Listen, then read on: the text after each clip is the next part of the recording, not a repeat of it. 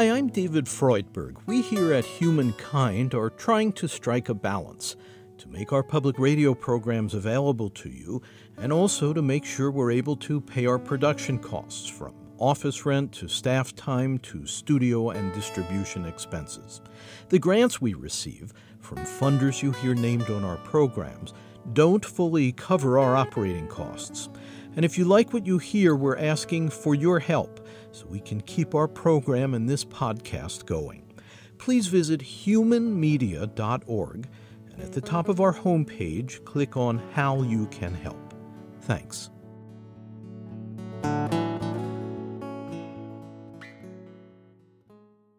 This Humankind special project, The Power of Nonviolence, is produced in association with WGBH Boston and supported by a major grant from the Henry Luce Foundation. In some sense, there's a question of like, where do we put our trust? Do we put our trust in violence and power, or do we place our trust in love and compassion? And it seems to me it's, a, it's sort of the cynic, uh, the cynical realist who will say, oh, that love and compassion is, they're fine words, but in the real world we have to fight.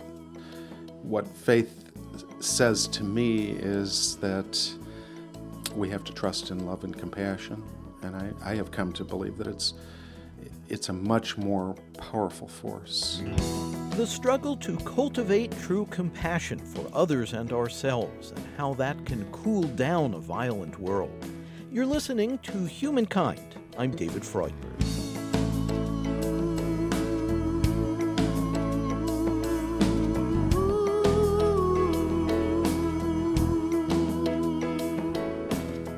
It was the Roman poet Virgil observed more than 2,000 years ago that love conquers all. I don't take that to mean that self defense is inappropriate in a dangerous world. But we live at a time when reliance on lethal arsenals is sometimes the first reflex in reacting to conflict, even when that may pour gasoline on the fire. The potent weapon of compassion is easily overlooked and underestimated, and the use of force can take many forms violence is not just in these these horrific places that we see in the news.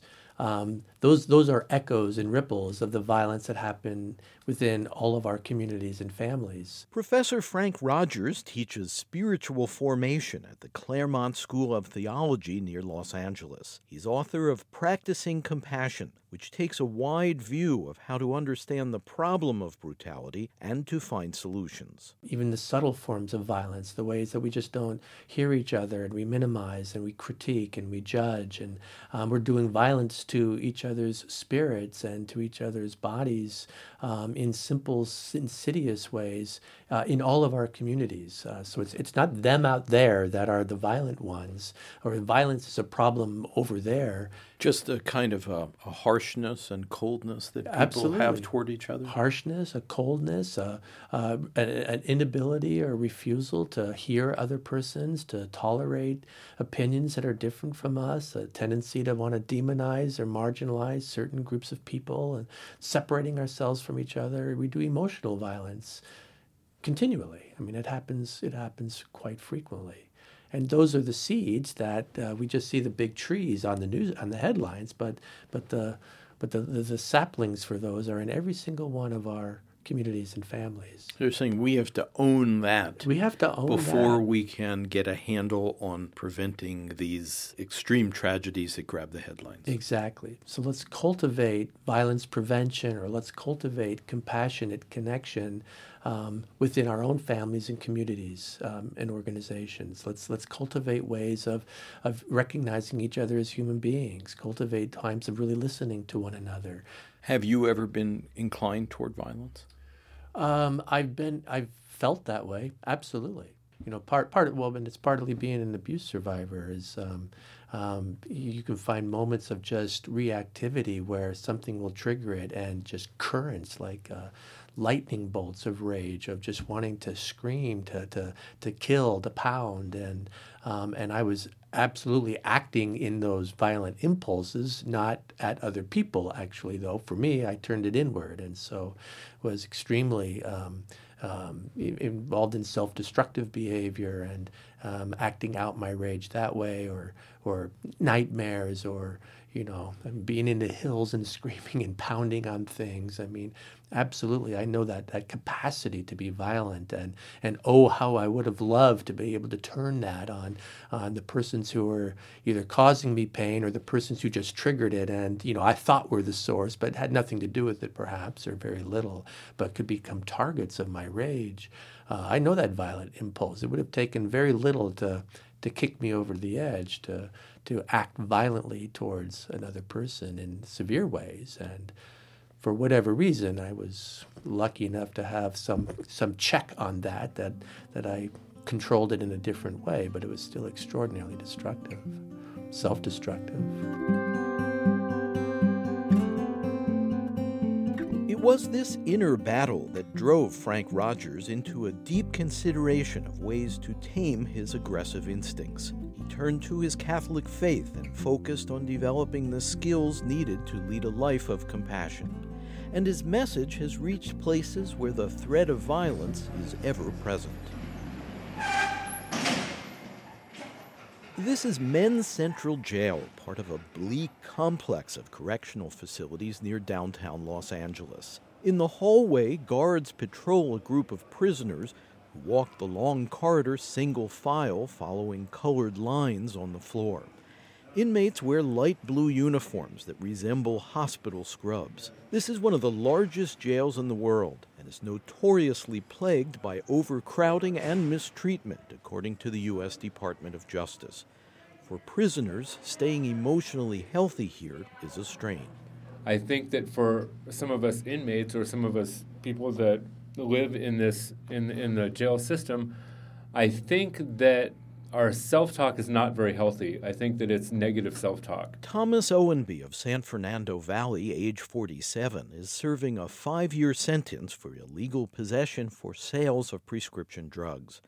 He's one of about 10 prisoners who signed up for a regular class at the jail intended to help inmates study compassion skills based on Frank Rogers' philosophy. A normal person that didn't have some of the upbringing or gone through some of the things that we've gone through um, they would have a more loving, nurturing self talk than we do. And I think that with with this compassion practice, it, it teaches us to take that moment out and take a deep breath and think about what we're, we're saying to ourselves or saying to somebody else and gives us a, a moment of clarity, so to speak, where we can change that self talk, where we can love ourselves and we can love somebody else and see that we're both of value. Whereas before, we learned this practice or about compassion, that we didn't see that at all. All we saw was how much we could hurt the other person or have that confrontation and get what we wanted out of it. When we're at our best, when we're our best self, our truest self, and we're in that compassionate stream, that compassionate pulse of life in the world, we don't need a compassion practice because we're in it. Brother Dennis Gibbs, an Episcopal chaplain, leads the compassion training at Men's Central Jail. But what happens when we get knocked off of that? Something happens. We get bad news. Somebody says something. Something within us is triggered, and we get knocked off our beam. That is when we need a, a compassion practice, a simple kit of spiritual tools that will bring us back to our center. And it's a movement, it's a U turn from reactivity to response. It's a U turn from judgment to empathy and compassion. It's a U turn from indifference to love. First for ourselves and then for the world. Mm, love is revealed at the speed of light. You don't need to be a scientist to know that's right. Love is here today, tonight. Love might be young and you could be old. Everybody needs a hand to hold. Somehow we know before we're told. I have to say that using this compassion practice, this specific one that I've, I've learned with Brother Dennis, I use it a lot. Even without thinking, I use it on a daily basis. Thomas Owenby has been assigned to a dorm setting for his incarceration. It's not an individual jail cell that might be shared with a single cellmate. The dorm is a large open space crammed with rows of bunk beds where multiple inmates are tightly confined. There's 150 other personalities around me during the day, and most of them don't really um, connect with me. A lot of them are very, there's a lot of conflict in that dorm.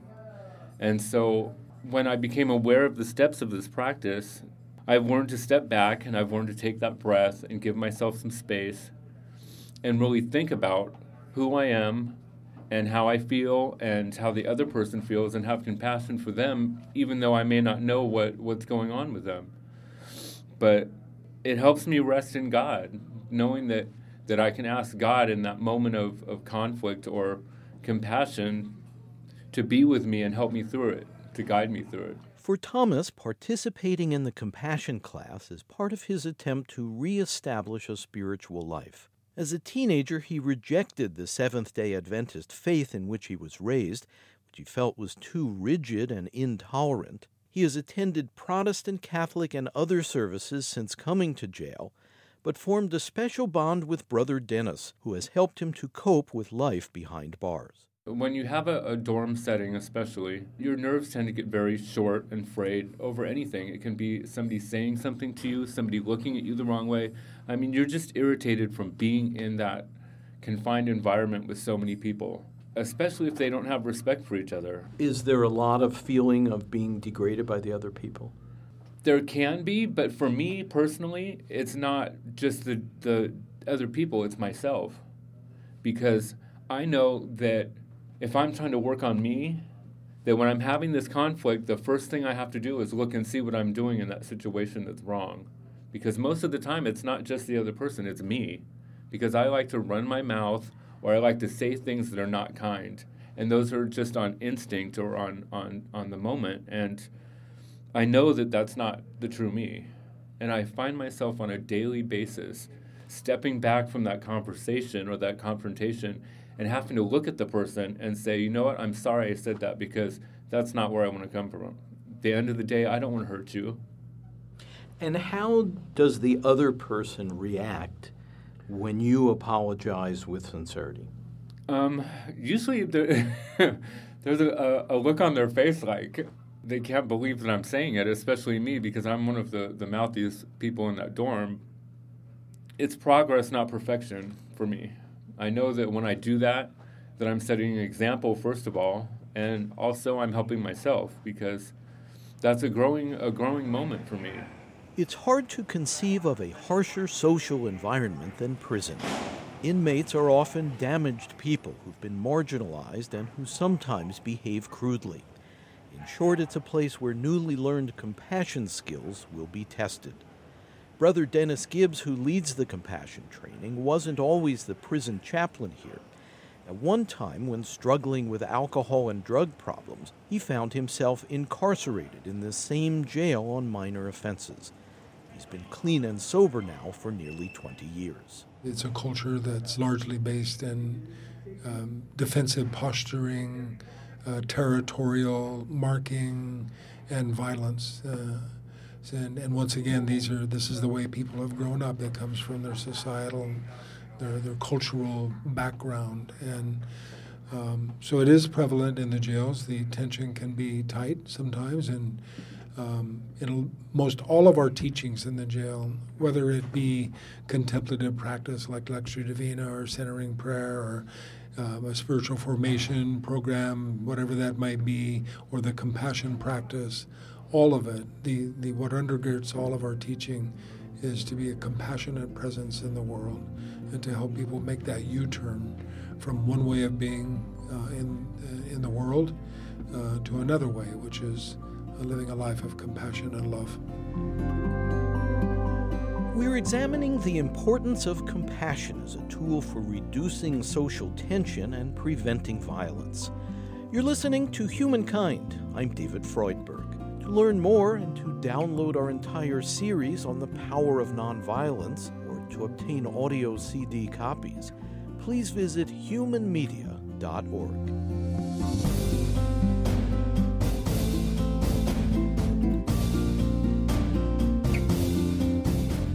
Across town in the Lynwood section of Los Angeles, another jail, the Central Regional Detention Facility, which houses women prisoners, also offers training in compassion practice. A small group of inmates volunteer for weekly sessions. I'm, I'm 23 years old. I never, I've never been arrested until this time, and I'm incarcerated right now because of a decision that I made to be in the wrong place, the decision that I made to be with the wrong people. You know what I mean? And it was a time where I was like, God, why me? You know, but God didn't put me here. The wrong decisions that I made put me here. That's Shapuria Watkins from Los Angeles. People call her Ria. She was sentenced to a year for robbery. With a guard hovering nearby, she sat with me and a fellow inmate, Davina Cox, age 24, from Compton, California, who's doing 15 years for great bodily injury related to gang activity. The classes, led by an Episcopal chaplain who visits the jail regularly, involve relaxation exercises, prayer, and spiritual discussions. Here's Davina. We'll meditate, we'll get relaxed, and then we start opening up. And then, like, we'll have, we'll form a circle, and you start hearing how people feel, and deep down inside, you start hearing why they feel this type of way. Their mother did this, or it's deeper than what we think. It's just we just know them from being in jail. We really don't know you, even if we sit with you every day and everything. We don't know you because we're in jail. Like we never had a chance to be outside, or you know. So it's like when you see people act in different type of ways and and deal with certain situations so violently, and then we have certain like you know her class, like Sister Greta class, is like you see them open up, and sometimes we cry, and sometimes we let it out because she gives us the chance to let it out and breathe. And and when we hear that, it's like that's why, like you know. So now when we get the come out showers, you know, TV, phone for an hour, you know. So it's like now when just hearing coming from the class and we seeing that person, you get a, a different look at them, like, you know, maybe we need to go over there and hug her or maybe let's go talk to let's go eat lunch with her. Let's go let's go talk to her. Because all we see was this grumpy person. Let's keep stay away from me. We don't want to be bothered. Let's stay away from her. She got a lot going on. But then when you get to open up and her class allows you to open up it's like let me go talk to you and i want to let you know that you touched me or I see where it's coming from, and if you need anything or any help, advice, or anything, I'm here. And some people need that sometimes. They never had that. And this shows the power of helping people who are incarcerated to reflect on the human quality of compassion. Jail is a place of pain and, for many, depression. And often the people who land here were already caught up in some form of deep suffering. A palpable cloud of gloom hangs over prisons. This afternoon, Sister Greta Ronningen leads a guided meditation inviting these two young inmates to focus on some symbol or image of peace to calm their hearts. This kind of practice of praying a sacred moment or meditating is a way to really reconnect to your peaceful, centered, loving part of you that exists. And then we spend more of our life functioning from that place. And when we see ourselves be agitated or, you know, going, being annoyed, which is a big, big issue in here, is to just take a couple deep breaths, remember your symbol, reconnect with your compassion for others, for yourself, life is a lot easier, right? When we can re- when we can be functioning from a place of of love and from a place of peacefulness. And it's it's possible. We just have to kind of do the do the homework. As I sat listening to the meditation, I found it was possible to relax into a tranquil mood, even in the coldness of a jail building. I touched a moment of mini transcendence from a most improbable location. It was truly an inside job. Sister Greta is a longtime yoga teacher who in 2010 founded an Episcopal monastery in the Benedictine tradition called the Community of Divine Love near Pasadena. As a chaplain, she visits prisoners, some of whom are confined to the dorm setting. In these big units where there's a couple hundred w- women, there's a lot of kind of low level annoyances or not being nice to each other, um, and then escalating to fights. There's another unit that's high power, that's um, where they're they're isolated. They're really in their own cell. They're never let out with anyone else. And I find that unit, you can feel the compassion for each other in that unit. There's a real caring for each other. They, they, they found a way to communicate and to, to, to talk through their door and know each other's voices well enough. And they're very, they, if it's somebody's birthday, there's always somebody making a cake, which, you know, is out of like cookies. Fellow prisoners may be able to relate empathetically to one another because of their shared circumstances. The essence of compassion is forming a connection, which can happen at different levels. There's sort of three big steps of connecting to a divine, sacred presence that's a grounding, getting connected. That's very important, like we did in this today. We did some of that. Then there's compassion for self. Compa- and then the next is compassion for others and then ultimately compassion for who we might perceive as an enemy. So I would say that the hardest part is probably compassion for self, for sure. I think the underlying reason for violence is shame. The reason for violence is shame. Yes. Is being told you're not good enough, you, you'll never amount to anything. Those shaming messages that have been in this, the, the in poverty and in, in racism that both is done in societal and is done in family systems, those messages are shaming and they're soul killing. And what happens is is that ongoing shaming becomes like a volcano. So when somebody says, the wrong thing to you and says you're hey you to a man it's if you call him a sissy it's very there's a lot of that. You you know you you you're you homo or you know that that that will trigger an explosion of violence. Um, for women it's like a blanket of shame on their heart on their, on their very being of you know and, and, and then it's compounded by rape. 85% of the women are incarcerated and they not in, are, have been raped. 85%, 85%, of female prisoners have been raped. That's right. And so, what is the connection between being victimized and committing crime? Shame. Shame, David.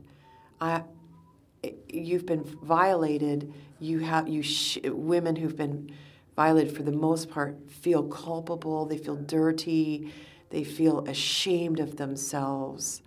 And then when it gets compounded by a family structure that doesn't support them, that oftentimes will push them out of the house. If it was a stepfather who did the rape, they'll end up in foster care, they'll run away, they'll end up in prostitution, they'll end up in juvie hall, they'll end up here eventually when they're when they're older. So that shame is is um, I, have I've let everybody down. I'm no good. I'm, I'm worthless. That, that this, that's been given, fed them. Uh, that creates, I don't care, screw everybody. I've seen so many women tattooed across their chest in a semicircle F the world.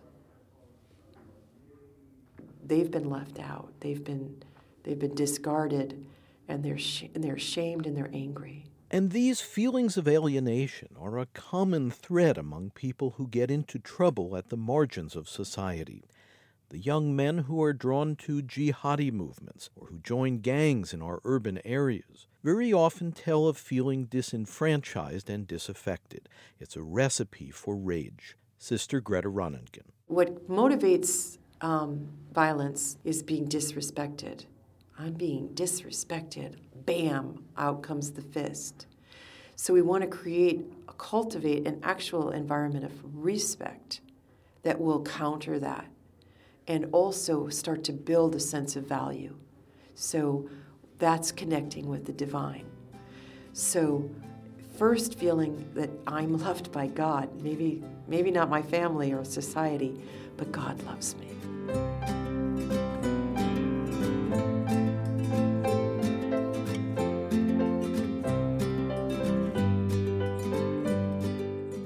Frank Rogers, who has trained these jailhouse chaplains at the Claremont School of Theology, says a first principle is developing awareness of the compassion that has come our way. Experience like a mother's natural tenderness with her infant, or a confidant's willingness to lend a sympathetic ear, or even common courtesy from a stranger. He says it's important to notice these gestures of kindness in everyday life if we don't get even glimpses of that, we won't survive. We would completely shut down. So that we're walking at all is testimony that somewhere along the way, a parent, a coach, a teacher, a friend, somewhere has met us and, and we felt a little whisper of care. So, so that's in all of our experience. One of the practices that we do in our program is, is we invite everyone to just scan over their lives like a photo album, just thumbing through a photo album and, and look for moments, just little moments where you experienced care or a peacefulness or a sense of connection. And in 15 years of teaching these practices, I have never once found a person who could not think of a story. Every single human being has, has those moments we forget them. I mean, we kind of live knocked out of those, and and it's a it's a spiritual practice. It's a renewing practice to take the time and and remember some of those moments that happen and that are very profound, and to kind of let the juice, the the grace of those come back over us. Gratitude is one of the ways we do that, remembering the things we're grat- grateful for. Now, what about for people who may have had that personal history and who find themselves in a situation where things are just miserable and they don't feel that there's a lot of compassion flowing to lift them up. Yeah, I, I was one of them. I, I know that space very clearly. Let me then just be with that experience and cultivate a mindful awareness. Okay, so I'm not feeling like there's been any love in my life at all let me just take a moment and let me take an internal step back from that experience and have a mindful awareness that my inner experience is feeling right now like, like it's never been loved in its life. And, and, and let me just hold that. You know, it feels like a, a five year old who's been abandoned and, and is sitting in an alleyway all by herself and has never had anybody notice her. And she's just, just tucked in on herself in, in grief and aloneness. That's what that feels like inside of me right now. But as I hold that mindfully, how do I begin to feel towards that five year old who's in the alley? Well, my heart breaks for that five year old, and my own resources for compassion begin to open up a bit toward my own experience. We're just going to be with that. And as we are with that, our own compassion begins to open up. Frank Rogers, author of Practicing Compassion. You're listening to Humankind. I'm David Freudberg. Studio recording by Antonio Oliart Rose. Editorial assistance from Ken Rogers, Kathy Graham, Mark Kilstein, Bond Collard, and Joe Arkenstall. Webmaster Brian K. Johnson. Special thanks to Noel Paul Stookey and to Tony Buck. Our program is presented by Human Media in association with Connie Goldman Productions. Program development provided by Shart Media. You can hear more episodes of our series at humankindpodcast.org. That's humankindpodcast.org. This segment in our series, The Power of Nonviolence, is Humankind Program number 235. The executive producer is David Freudberg. Please subscribe to our free weekly podcast. The title is Humankind on Public Radio. You can find it at Apple Podcasts, Spotify, NPR One, and all major podcast services, as well as through our website. Again, the podcast title is Humankind on Public Radio. And if you'd like to support our program, please visit humankindpodcast.org and at the top, click on How You Can Help. Thank you.